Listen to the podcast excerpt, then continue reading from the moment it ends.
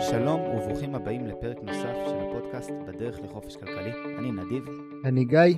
ואנחנו הולכים לעשות הפסקה מהנושאים המוניטריים, מנושאי המקרו-כלכלה, כדי לדבר על המלחמה שמתרחשת כעת אה, בין רוסיה ואוקראינה. גיא, אתה ממש אה, עזבת את אוקראינה לפני קצת יותר משבוע. אני אשמח קצת שנתחיל באמת בזווית האישית. למה נסעת לאוקראינה? היית שם פעמיים בתקופה האחרונה. אמ, ו- ומה קצת התחושות שלך היו על המצב שם? כן, אה, לא, אני, אני, לא, אני לא אגע במה אני עשיתי באוקראינה. אה, בגדול זה היה נופש בשילוב עם עבודה. אה, הייתי באודסה במשך חודש לפני בערך חודשיים, וגם הייתי עכשיו בקייב בערך חודש, ובאמת יצאתי משם ממש לא מזמן, בעקבות ההתחממות. המטרה של הפרק הזה בעיניי היא באמת אה, קצת לתת את הזווית האישית שלנו על, ה, על הדברים שקורים אה, ואולי גם קצת לפקוח את העיניים למה יכולות להיות המשמעויות הכלכליות לנו ולמאזינים. אה, אני חייב להגיד ולהודות שלא חשבתי ולא דמיינתי שזה יגיע לסדר גודל כזה. אני יודע שיש אנשים שכן אומרים לפחות שהם חשבו שזה, שזה בדיוק מה שהולך לקרות. ברחוב האוקראיני אנשים לא חשבו שזה יקרה. אף אוקראיני שדיברתי איתו לא, לא דמיין שרוסיה באמת uh, תיכנס, לא חשבו שיעיזו, לא חשבו שהם רוצים uh, ו, והם לגמרי היו בשוק מזה. אני עדיין בקשר עם, עם אנשים שם שכרגע נמלטים uh, ללביב ונמלטים לפולין וכל מה שאתם קוראים בחדשות על התורים המטורפים ועל המחסור בדלק ועל הבלגן שהולך שם זה, זה לגמרי ככה אה, וזה לגמרי לגמרי שוק לעם האוקראיני ואני חושב שבאופן כללי לעולם. כן, באמת אולי נכון אה, בשלב הזה באמת להביע את התנחומים על, ה, על מותם של, אה, כרגע המספר עומד על בערך 150 אוקראינים, אני לא יודע כמה בצד הרוסי. זה דבר שאני חושב שלא דמיינו שנראה אותו במהלך החיים שלנו, מלחמה כזו, בטח לא על אדמת אירופה. אז באמת, אה, קודם כל, אה, הלב אה, עם העם האוקראיני ש, שסובל, ו, ואנחנו מקווים ומתפללים שהסיפור הזה ייגמר כמה שיותר מהר עם, עם כמה שפחות אבדות. כן, כן, אני, אני לגמרי מסכים ו, ומקווה.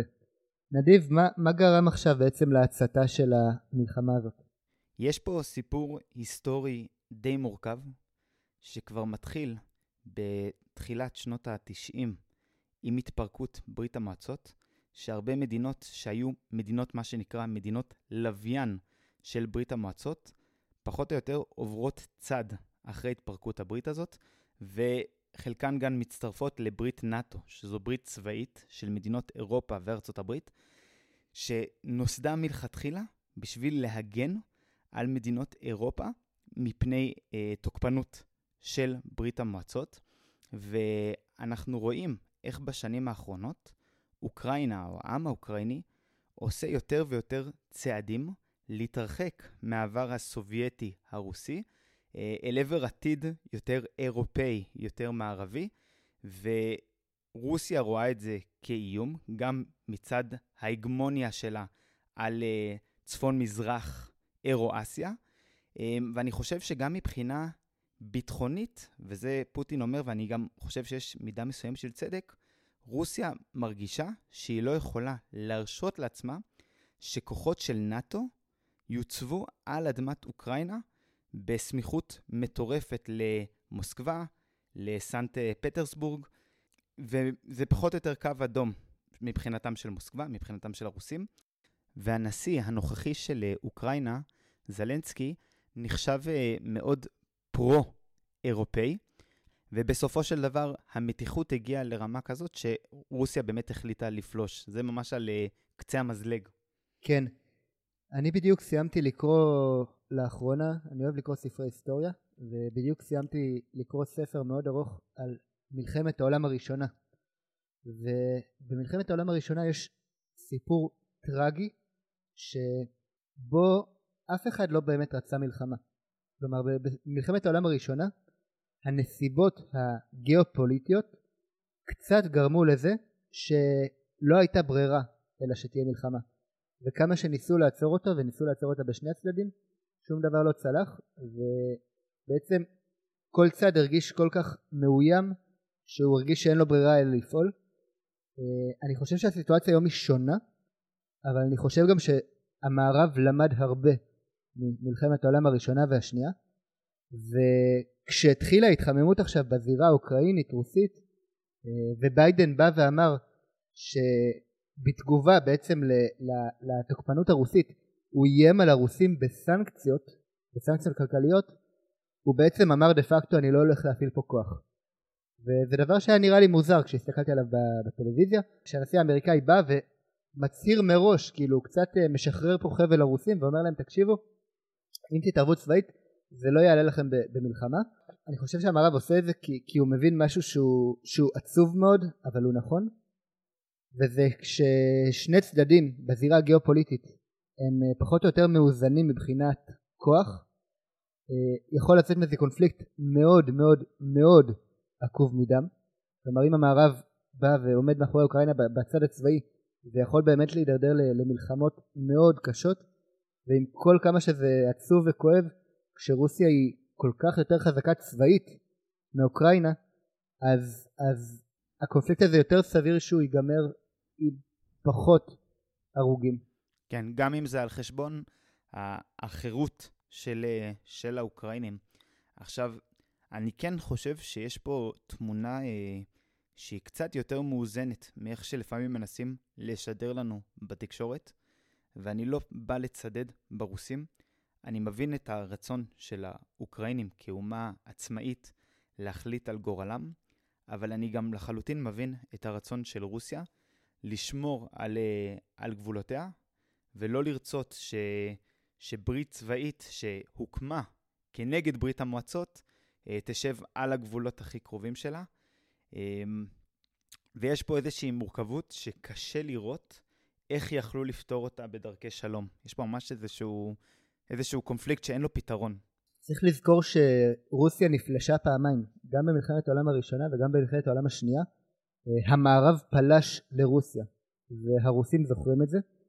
אה, למרות שאני אגיד לך בכנות נדיב, אני מאוד מופתע שהעם הרוסי תומך בזה. אני מאוד מופתע שהעם הרוסי מאפשר אה, למדינה הרוסית לבצע את הפעולה האגרסיבית הזאת. קשה לי לדמיין דבר כזה קורה במדינות אה, מערביות או מפותחות יותר בישראל נגיד או באירופה קשה לראות היום מדינה עושה צעד שהוא כל כך אלים צבאית. כן, כן, יש פה, יש פה, יש פה משהו שהוא יותר גדול. אתמול ביידן נאם ואמר שפוטין מנסה להחזיר את אה, רוסיה לימי הזוהר של ברית המועצות ובעצם להקים מחדש את ברית המועצות.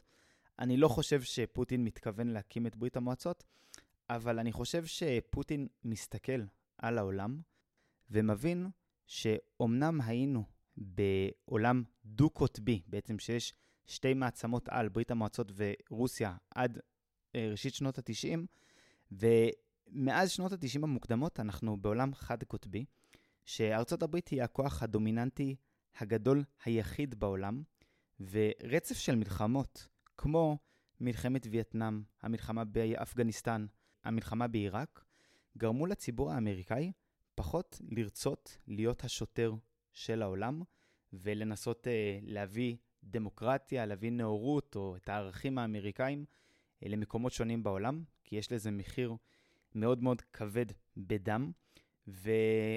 ורוסיה רואה שבעולם נוצר איזשהו ואקום. רוסיה כמובן היא לא היחידה שרואה את זה, גם סין מרגישה את, את הוואקום הזה שמתחיל להיווצר. ורוסיה רואה שבתחרות הזאת, כרגע על הדומיננטיות העולמית, אה, נמצאות שתי שחקניות, שזה ארצות הברית וסין, ורוסיה, אני חושב, כן רוצה להגיד, תשמעו, אני עדיין שחקן שהוא מאוד מאוד משמעותי בסיפור הזה. אה, אני עדיין אימפריה. הרוסים תופסים את עצמם מבחינה היסטורית, הם תמיד היו אימפריה, והם עדיין תופסים את עצמם כאימפריה. ואני חושב שחלק מהתפיסה שלהם של מה זה אוקראינה, הם אומרים, בסוף כן, אוקראינה ורוסיה זה, זה כמעט אותו דבר. היה איזה נאום של פוטין, הוא אמר, זה, זה אותו דבר, אוקראינה ו, ורוסיה, כי אנחנו בסופו של דבר אותו עם, ומבחינת הרוסים, מבחינה תודעתית, לראות את מדינות, אה, מדינות הלוויין לשעבר עוברות מהצד הסובייטי, מהצד הרוסי, לצד המערבי, זה משהו ש... זה, זה מעבר לפגיעה באגו, זה ממש פגיעה בנרטיב לדעתי. כן, וכנראה שפוטין באמת רוצה להפיל שם את השלטון ולדאוג לעלייה של שלטון שהוא יותר פרו-רוסי, כמו בבלארוס. הסיפור הזה מבחינת המערב הוא מאוד מאוד מורכב, כי המערב באמת, הדבר האחרון שהוא רוצה זה מלחמה כוללת. אה, עדיין לא הייתה מלחמה כוללת בעצם ש, שבה יש לרוסיה כוח גרעיני. זה משהו שהמערב אני חושב מאוד מפחד ממנו וגם הרוסים לא ששים לקראתו. אז המערב בא פה ומוותר על קרקע בצורה די גורפת וזה שולח מסר מאוד בעייתי גם לרוסיה אה, וגם לסין.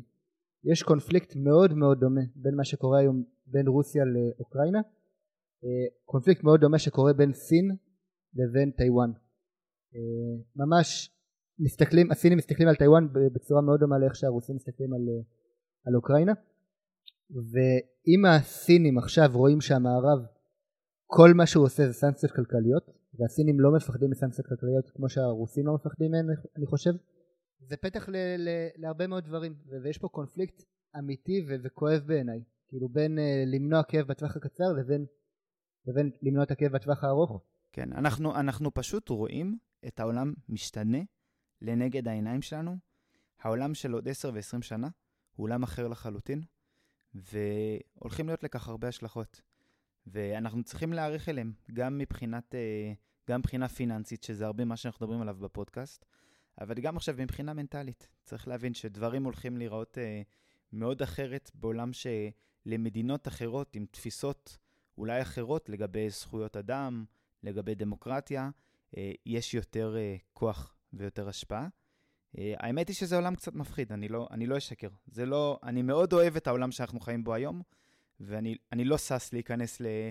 זאת אומרת, עד כמה שמעצבן שיש מדינה שלוקחת, שלוקחת על עצמה את התפקיד של המשטרה העולמית, יש בזה גם משהו שהוא נוח, שיש איזשהו שלטון ש, שבסוף קובע את הטון, וכשאין כזה דבר, ועוד עם הטכנולוגיות הקיימות היום והמתפתחות, אני חושב שזה, אני חושב שזה עולם שהוא מאוד מאוד שונה.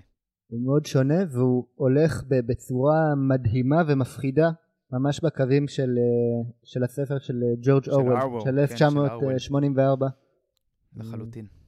עם, עם, ש, עם שלוש מעצמות גדולות, שכל פעם שתיים מהן בברית כנגד השלישית, עם הפיקוח שאנחנו רואים ש, שהטכנולוגיה היום מאפשרת למדינות, למדינות ובאמת הרבה דברים אגב, מפחידים. אגב, מה שאתה מציין זה גם, אה, זה גם מזכיר את מה שקורה עם סין היום. סין עומדת כרגע על הגדר ויש לה יחסים מורכבים מן הסתם גם עם ארצות הברית, אבל, אבל גם עם רוסיה, וההחלטות שסין תקבל בשבועות ובחודשים הקרובים, איך להתייחס למאבק הזה, אה, יהיו, אה, יהיו לכך גם הרבה מאוד השלכות, גם על הכלכלה העולמית וגם על אה, סין וארצות הברית וכולי.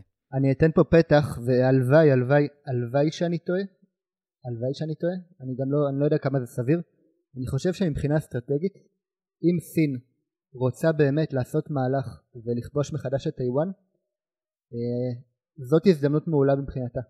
כלומר אם המערב עכשיו בכאוס עם רוסיה אני אם, אם סין תעשה מהלך כזה אני, אני חושב ש, שזה לגמרי משהו שהוא ריאלי במסגרת הזמנים הנוכחית. אני, אני חושב פה שבמקרה הזה אני לא מסכים איתך. אני, אני יודע שמדינות המערב הכריזו לא פעם שהם יעמדו לצד טיוואן אם זאת תותקף, ממש מבחינה צבאית. ו... ואני לא רואה, למרות שסין הייתה מאוד רוצה להשתלט על טיוואן, שתקועה לה קצת כמו איזה עצם בגרון מבחינה תודעתית, אני לא רואה דבר כזה קורה, אבל ברור שככל שהמערב יותר אה, אימפוטנטי, אם אפשר להגיד את זה, כלפי הכוחניות של מדינות המזרח, זה יוצר, זה יוצר אה, אפשרות בעתיד ל- ליותר ויותר אה, דורסנות. הרי כבר ראינו את זה בחצי האי קרים, ראינו את זה ב- בכל מיני מקומות, שהעולם המערבי לא ממהר להגיב.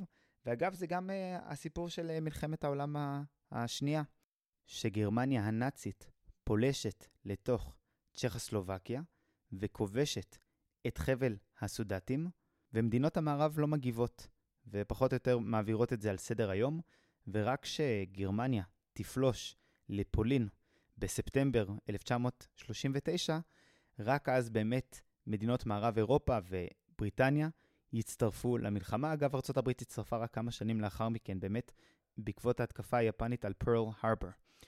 אוקיי, דיברנו קצת על מה שקורה היום וקצת על ההיסטוריה של מה שהוביל אותנו לכאן. בואו נדבר, גיא, באמת קצת על הצדדים הכלכליים, כי למשבר הזה יש בוודאי השלכות מרחיקות לכת על הכלכלה העולמית. אז קודם כל צריך להכיר שרוסיה היא ספקית, יצואנית, של אה, גז טבעי הגדולה ביותר בעולם, בעצם 40 אחוז, וזה המון, מהגז האירופאי, או הגז, מהגז שמשתמשים בו באירופה, מקורו ברוסיה. אה, אבל לא רק גז, רוסיה היא גם ספקית של נפט, היא גם ספקית של דשנים, והמון סחורות אחרות בתחומים החקלאיים, במתכות שונות. אה, רוסיה היא, היא מעצמה מהבחינה הזאתי, וסנקציות שהמערב גם הטיל וגם יטיל בעתיד על רוסיה, מבחינה מסוימת, יכולות גם לחזור כבומרנג ולפגוע גם בכלכלות של מערב אירופה וארצות הברית. אנחנו ראינו את זה אתמול בנאום של ביידן, שאחד הדברים שהוא אמר זה אנחנו כממשלה ננסה לראות כיצד הקונפליקט הזה במזרח אירופה לא ישפיע יותר מדי על מחירי הדלק שהאמריקאים צריכים לשלם. אנחנו ראינו באמת שאתמול הדלק לזמן קצר, המחיר שלו עלה מעל 100 דולר לחבית, שזה מחיר שהוא מאוד מאוד גבוה ביחס לעשור האחרון. ואני חושב שמה שחשוב להבין הוא שכשנכנסים לקונפליקט עם מדינה שהיא שותפת סחר מאוד מאוד מרכזית של העולם המערבי, יהיו לכך הרבה מאוד השלכות. כמובן שיהיו לכך השלכות קשות על הרוסים, אבל גם השלכות קשות על העולם המערבי עצמו. כן. עכשיו, נדיב, מה קורה ב... בעולמות הפיננסיים בעצם? מה קורה בשווקי ההון לפני המשבר? מה קורה עם המשבר? כן, טוב, אנחנו נמצאים בתקופה שהיא מעניינת מבחינת שווקי ההון בכל מקרה.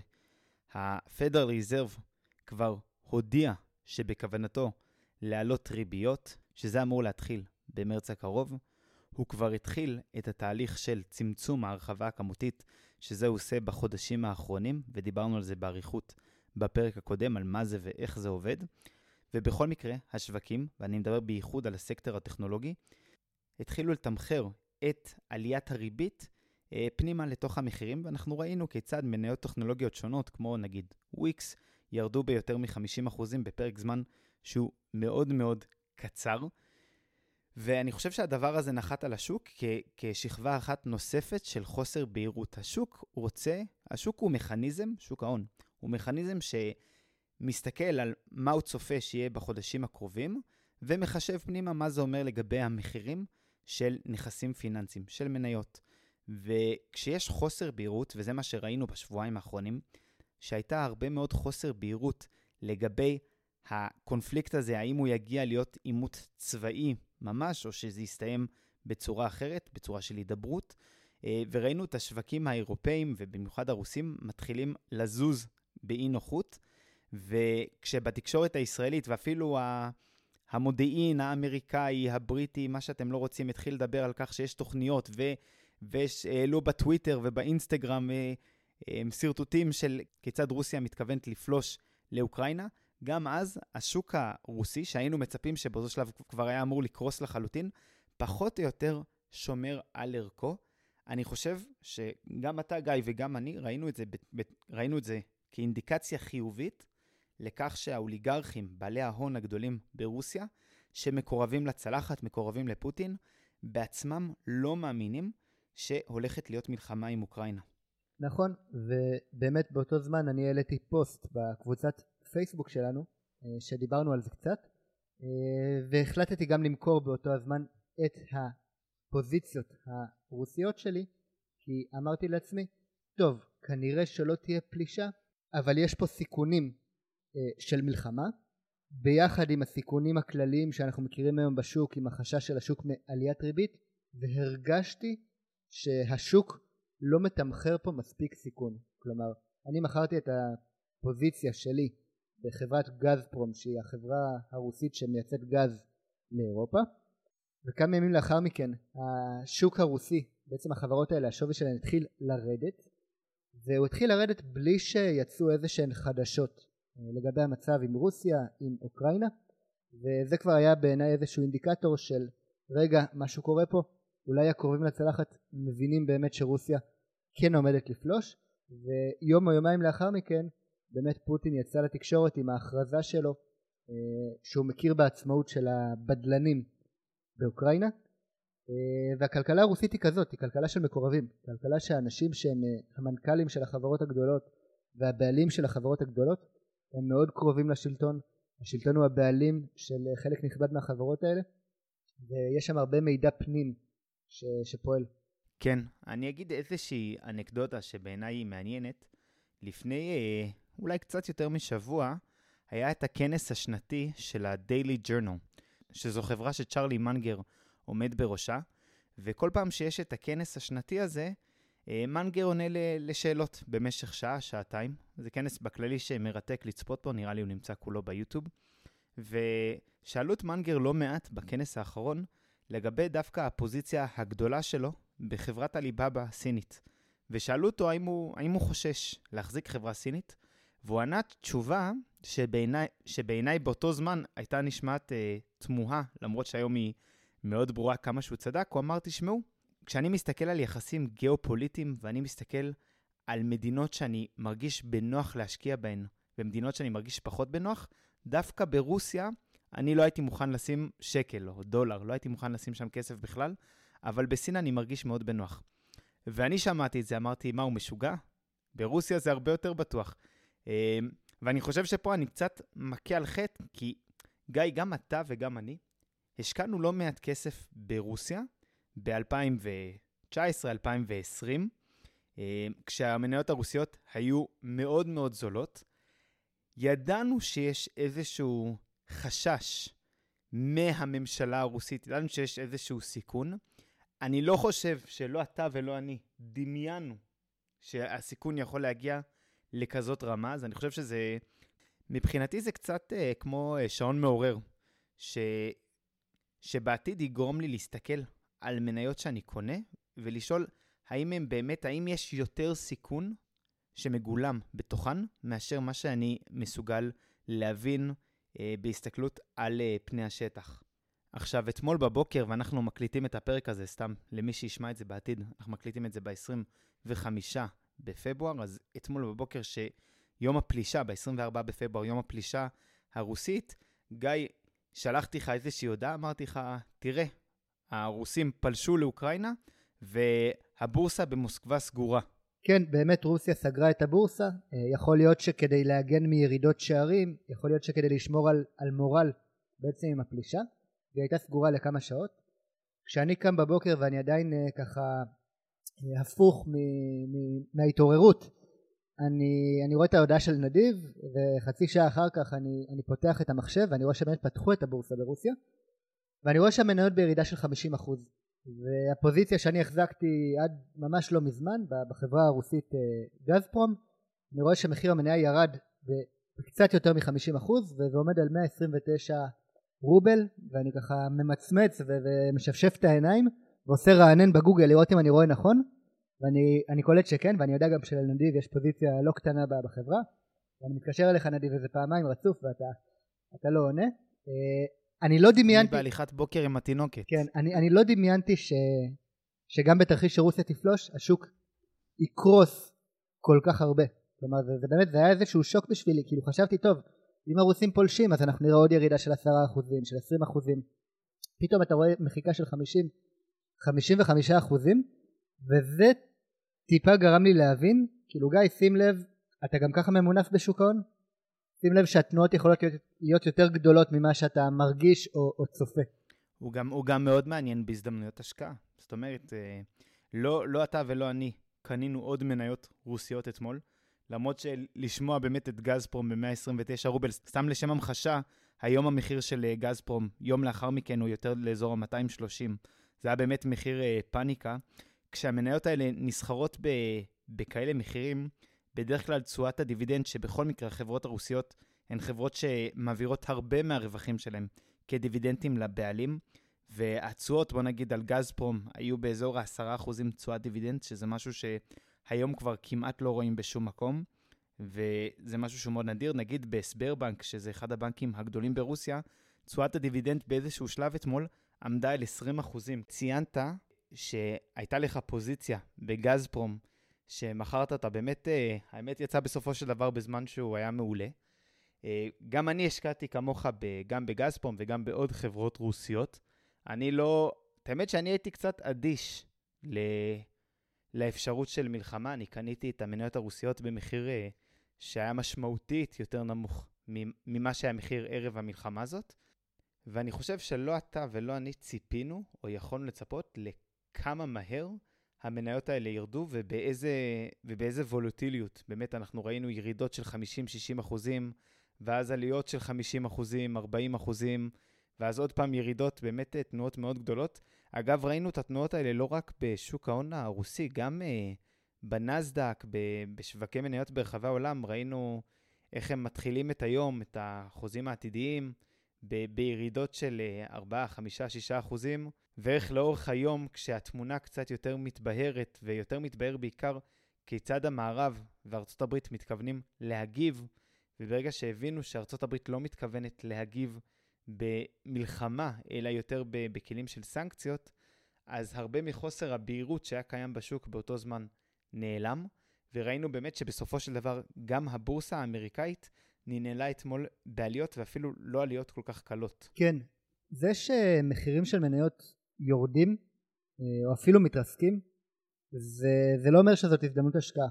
אני אומר פה משהו שהוא קצת אחר אבל אני חושב ששווה לשים לב אליו כשאנחנו רואים את השוק הרוסי צולל ב-50% זה לא אומר בהכרח שזאת הזדמנות השקעה אה, כי המצב באמת מידרדר והרווחים של החברות גם יכולים לרדת בצורה משמעותית אבל כשיש אי ודאות בשווקים זו יכולה להיות מאוד הזדמנות השקעה כי כשיש אי ודאות השחקנים לא יודעים איך לתמחר את אותה אי ודאות והרבה פעמים הפסימיזם הוא יכול אפילו להיות יותר גדול מאשר כשכבר יודעים שה, שהתוצאה הרעה קורית, כמו למשל עם הפלישה של רוסיה. כן, אני חושב שזה גם מה שראינו ב, במשבר הקורונה, שרוב התקופות הקשות יותר מבחינת תחלואה ומוות, שוק ההון עלה. ו, ואני זוכר שאני הייתי בהלם, לא הבנתי איך זה יכול להיות ששוק ההון עולה בזמן שהקורונה רק הולכת ומחריפה. ואז אתה מבין ששוק ההון הוא מכניזם ש, שמחשב את התמונה קדימה. ולא מסתכל בדיוק על המציאות העכשווית כפי שהיא. וגם בסיטואציה הזאת הרוסית, אז כששוק ההון אמר אולי רוסיה תפלוש לאוקראינה, אז באמת השווקים הפיננסיים התחילו קצת לרעוד, קצת לרדת. ואז כשרוסיה פלשה לתוך אוקראינה, אז זה לא ברור איך המערב יגיב. ואז כשהמערב אמר איך הוא יגיב, אז פתאום השוק קפץ כלפי מעלה, כי אמר, אה, עכשיו אני מבין את התמונה המלאה, ואני, לפי התמונה המלאה שאני מבין ברגע זה, אני אתחיל לתמחר את כל הנכסים הפיננסיים השונים.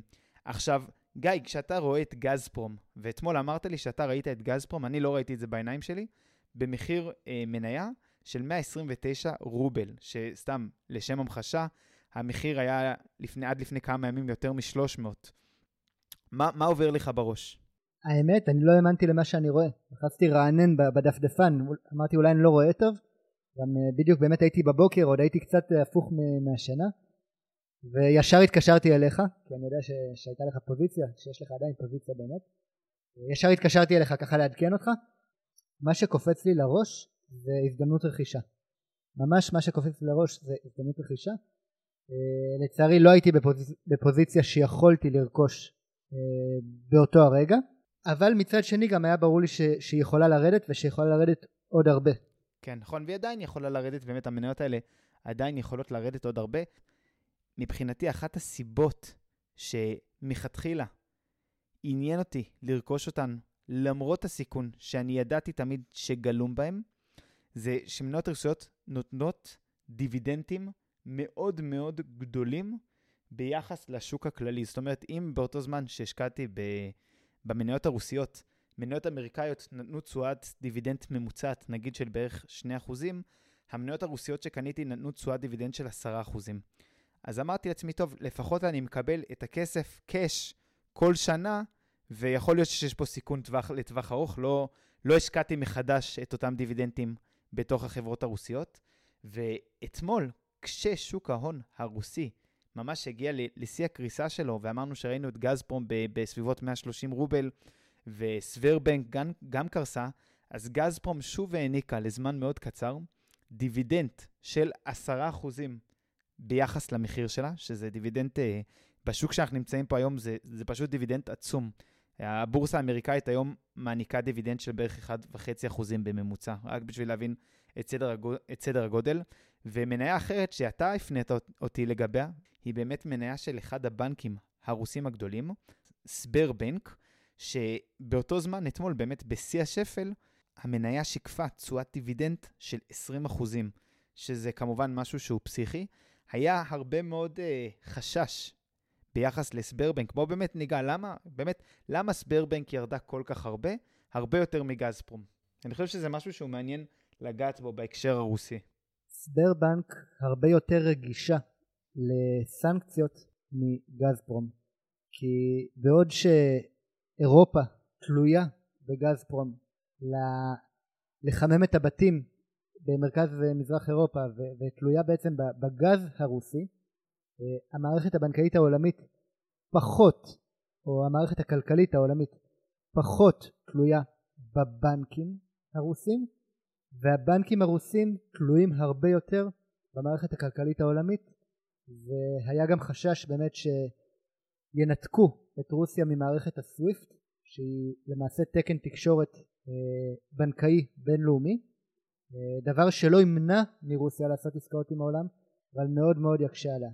עשו את זה לאיראן בזמנו, וזה מאוד פגע בכלכלה שלה. כן, סוויפט זה בעצם המערכת שבנקים יכולים לתקשר דרכה, ואם אני בנק לאומי ואתה דויטשה בנק, אז אני בסוויפט שולח לך סוג של uh, קוד ש, שמהווה מסר. המערכת הסוויפט היא מערכת שבאמת יושבת בבלגיה, אם אני לא טועה, וכשהיה סימן שאלה, מה בדיוק יהיו הסנקציות כלפי רוסיה, אה, אחת הסנקציות החמורות ביותר הייתה באמת להוציא את כל הבנקים הרוסיים ממערכת הסוויפט.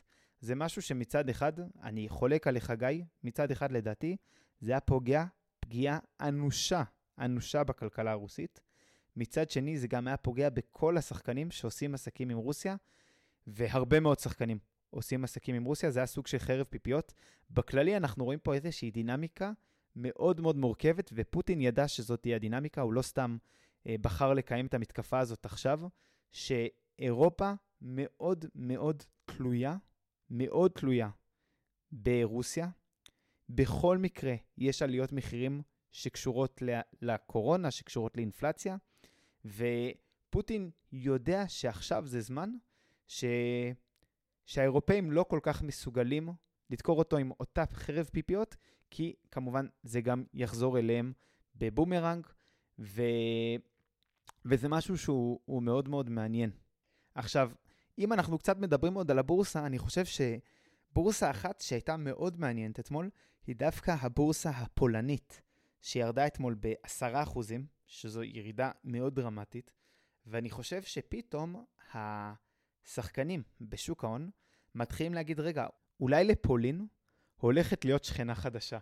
שכנה שבוא נגיד אף אחד לא יותר מדי אוהב לגור ביחסי שכנות איתה, ואולי באמת אוקראינה תהפוך להיות מחדש מדינת לוויין רוסית, זאת הכוונה של אה, פוטין. ברגעים אלה שאנחנו מקליטים את הפרק, אגב, צבא הרוסי מכתר את העיר קייב באמת אה, כדי לעשות מהפכה ולשנות את השלטון, ואם הדבר הזה באמת יצליח ויתממש, אז אני חושב ששחקנים בזירה הפיננסית פתאום שואלים, האם פולין הוא שוק בטוח? אני נוטה לחשוב שכן, אני נוטה לחשוב שמה שקרה באוקראינה זה לא דומה למצב עם פולין, ושפוטין לא ינסה לכבוש גם את, אה, את פולין, אה, ודווקא זה יכול להיות איזושהי הזדמנות, האמת, בטווח הארוך. אני כרגע במקום, גיא, אני חושב בשונה ממך, שיש לי הרבה כסף שמושקע בשוק ההון הרוסי. אני שמח שקניתי במחירים הרבה יותר זולים, אז גם אחרי הקריסה הזאת, ברוב הפוזיציות אני עדיין מורווח, וגם חלק מהרווחים גם מימשתי לפני כמה שבועות. אבל אני לא מרגיש בנוח היום לקנות יותר מניות רוסיות, גם מכיוון שחוסר הוודאות הוא מאוד גדול, וגם כי אני חושב מבחינה אתית, אני מרגיש פחות בנוח כרגע להשקיע ברוסיה, אמ, אני לא לוקח פה צד בצורה חד משמעית, כי אני גם מבין את הנרטיב הרוסי, אבל ברור שהפלישה הזאת לאוקראינה היא, היא לחלוטין לא לגיטימית. ולכן אני לא מרגיש יותר מדי בנוח אה, לשפוך כסף לתוך הכלכלה הרוסית כרגע. עכשיו, מלבד שווקי המניות, שכאמור באמת היו מאוד מעניינים בימים האחרונים, היה גם מעניין להסתכל על שוק הזהב, או בעצם מחירי הזהב, וגם על שוק האג"ח, ולראות כיצד הם הגיבו לאותה פלישה, כי השווקים האלה הרבה מסתכלים על הצפי לאינפלציה. כשיש לאנשים צפי גבוה לאינפלציה, אז אנשים נעים לזהב. כשיש לאנשים צפי גבוה לדיפלציה, אז אנשים נעים יותר לכיוון של האג"ח, כי יש פחות צמיחה כלכלית ופחות הזדמנויות. ומה שקרה אתמול זה שגם מחירי האג"ח וגם מחירי הזהב עלו יחד במקביל, משהו שבדרך כלל לא קורה, ואני חושב ששווה לנתח שנייה מה, מה קרה. זהב זה די פשוט. רוסיה אחראית להרבה סחורות שמיוצאות לרחבי העולם, ולכן מן הסתם, אם רוסיה תהיה שחקן פחות דומיננטי בשווקים הפיננסיים, מן הסתם המחירים של כל מיני דברים כמו גז ונפט יעלו, ולכן הזהב עולה בהתאם כי האינפלציה מתגברת, עליות המחירים מתגברות.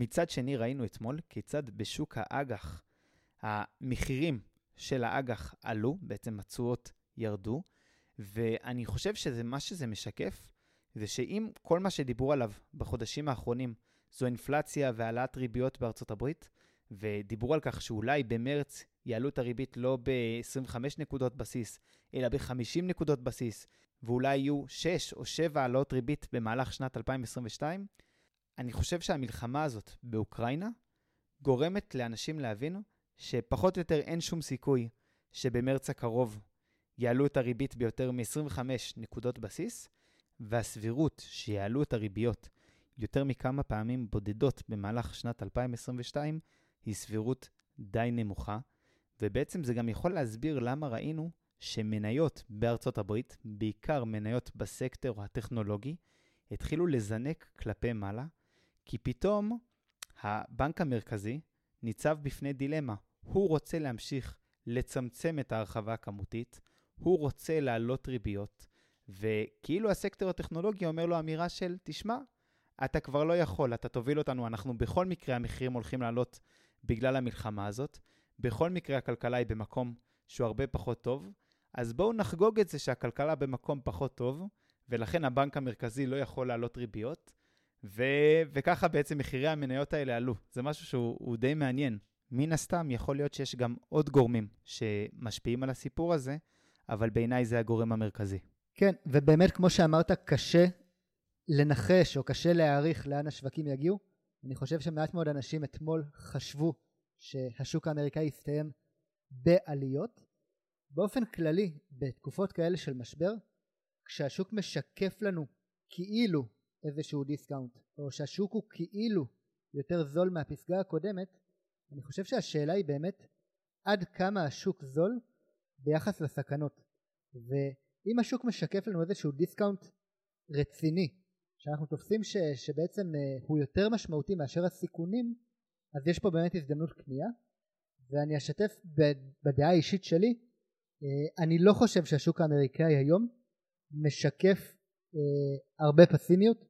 כלומר הירידות שראינו מה, מהפסגות האחרונות הן בעיניי הגיוניות עם החששות מהעלאות ריבית ואני לא רואה פה דיסקאונט מספיק רציני לתרחיש של המלחמה ושל החרפה של המלחמה להגיד שבעיניי זו איזושהי הזדמנות קנייה מטורפת. אני לא יודע מה יהיה עם המחירים. המחירים מושפעים לא רק ממה שקורה בזירה הכלכלית אלא גם באמת מזרימה ויציאה של, של כספים אה, להשקעות ובאמת אה, נחכה ונראה מה יהיה. נכון. טוב, אז בתקווה ל- לימים יותר, אה, יותר יפים ושמחים, ושהסיפור הזה יסתיים בקרוב מאוד. תודה שהאזנתם לפרק נוסף של הפודקאסט בדרך לחופש כלכלי. אתם מוזמנים לעקוב אחרינו בדף הפייסבוק, לשאול שאלות, להעיר הערות. איננו יועצים פיננסיים, ולכן יש לקחת כל מה שנאמר בפודקאסט בערבון מוגבל. אנחנו בסך הכל משתפים אתכם בדרך שלנו לחופש כלכלי. That's